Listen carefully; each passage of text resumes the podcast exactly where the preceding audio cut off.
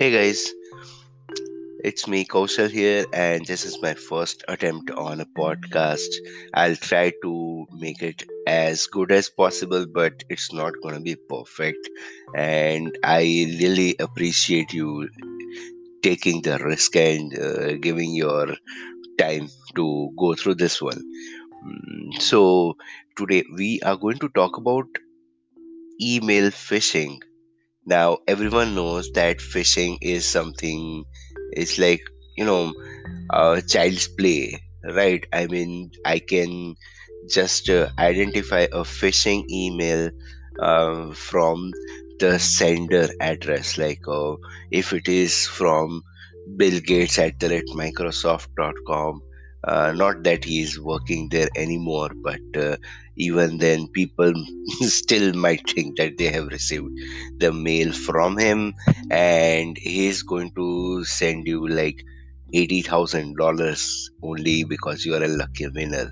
Now, if you go to the address bar, uh, sorry, the email address, uh, sender address, you are going to find the email uh, as Bill Gates at the rate m1crosoft.com because it's very easy to register a domain that is uh, visually similar to the um, you know actual name of the company and uh, people would get tricked because you know no one um, has the time to look into detail. I mean uh, people are just uh, hasty and uh, haste is waste. So mm, that is typically how phishing works. And the reason why it no longer works on smarter people is because we are all smart enough and we are all careful enough to uh, you know um, look at the sender's address.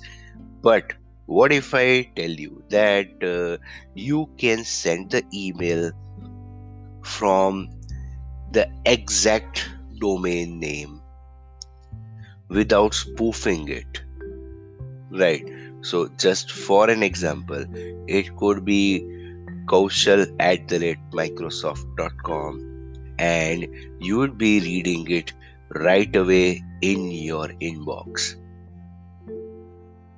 Now this sounds spooky and you uh, might have um, the concept that yep i can send it by hacking into uh, the mail server of microsoft.com and um, getting it done. Right.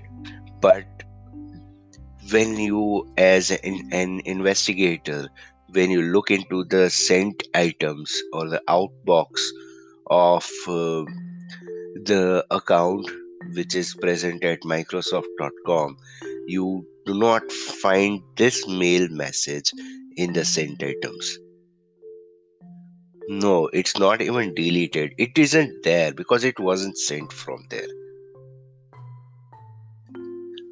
Right. So this sounds spooky.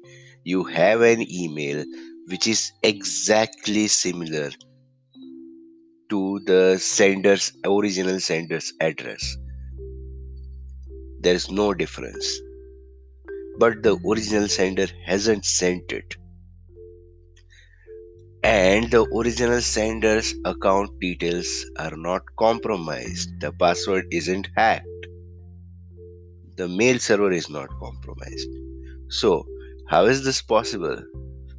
Well this is possible with the help of dmarc um, so dmarc dmarc is uh, basically a protocol uh, basically it's a dns setting that you need to do along with the spf record uh, in the mail server uh, settings.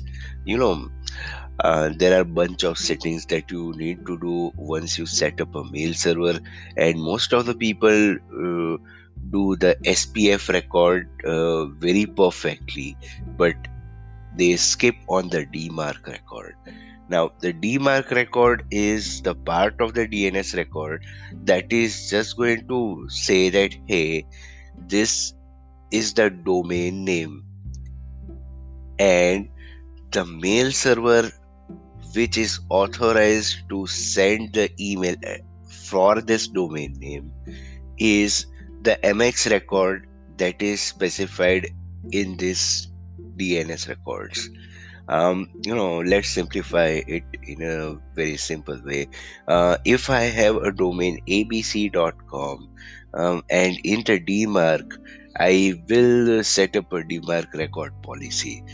So, what would happen is as soon as xyz.com receives an email from abc.com, any email email address on abc.com, what it's going to do is it goes to the DNS records of abc.com and checks if there is a DMARC record which is present. Uh, if there is a DMARC record, then it will go to the MX records of abc.com and find out the IP address which is uh, associated with uh, the mail server, the original authentic mail server for abc.com.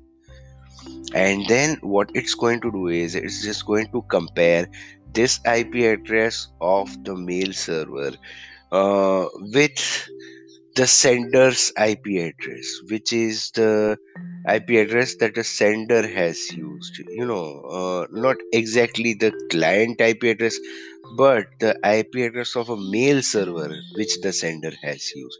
Now, uh, this is something trivial because, uh, uh, you know, I don't actually need to um, log into the original mail server to send an email there is a concept of open mail relaying where uh, i can use any mail server as a relay server instead of uh, uh, you know somewhere where my mail is actually hosted.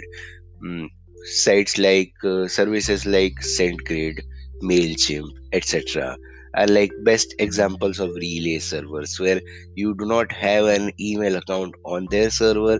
However your customers are going to receive the emails from uh, your email address. Uh, you are authorizing the mailchimp server to use your email address and relay emails using your name. Uh, similar tactic is used here except that in this case the relay server would be uh, any any privately owned uh, mail server or maybe uh, an mail server that has been compromised. Right so i can use any available open relay server to um, send an email k, kb at the rate abc.com to anyone in the world.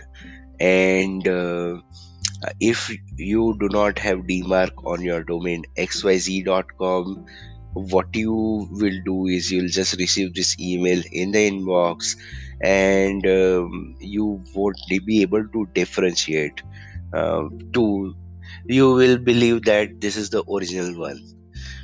However if you have the dmarc record your mail server it's going to mm, compare the mx record of abc.com with the ip address of the mail server that i have used so in case if i used a uh, you know a different mail server to you know spoof this email message the ips won't match. The ips from which i have sent the mail as well as the ips from which the actual mail should come. They won't match and that's why instead of uh, putting this mail into the inbox the mail server has the option to quarantine or reject the mail based on the policy that has been configured for your dmarc right so uh, most of the people would want to reject it but i choose to quarantine it because uh, in that case we mm, have a copy of that uh, mail but it's uh, somewhere in the quarantine directory of your mail server and that is very helpful for investigation because uh, you need to know how many people are going to spoof your email address. Now the reason why i've taken this uh, topic is because uh, um, I have uh, been observing since last couple of years that uh, DMARC-based spoofing attacks are really increasing, and it's very dangerous because uh, unless the receiver uh, goes an extra mile and checks the originating server address, uh, they will be unable to believe that this is a spoofed email. And uh, just imagine if there is any service which is uh, relying solely on your email address. Uh, if someone spoofs your email and uh, sends it to them, you are going to suffer a denial of service attack or just imagine um, a spoofed email being sent to your business competitor, partner, employees, or even shareholders. Sounds spooky, isn't it? So that's about it. Um, I guess the first thing that you need to do is you need to check if your website has uh, a DMARC record. So the best resource for that would be mxtoolbox.com. Just go through the site. Uh, well, I'm not affiliated to them by the way, but I really like the way the site works.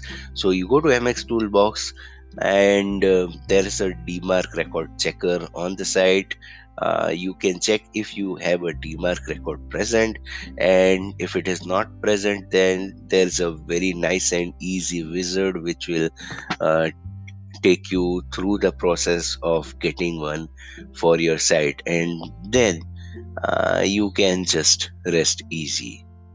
So that's all for today and uh, let me know if you have any questions or comments on this one Thanks and have a nice day. Bye.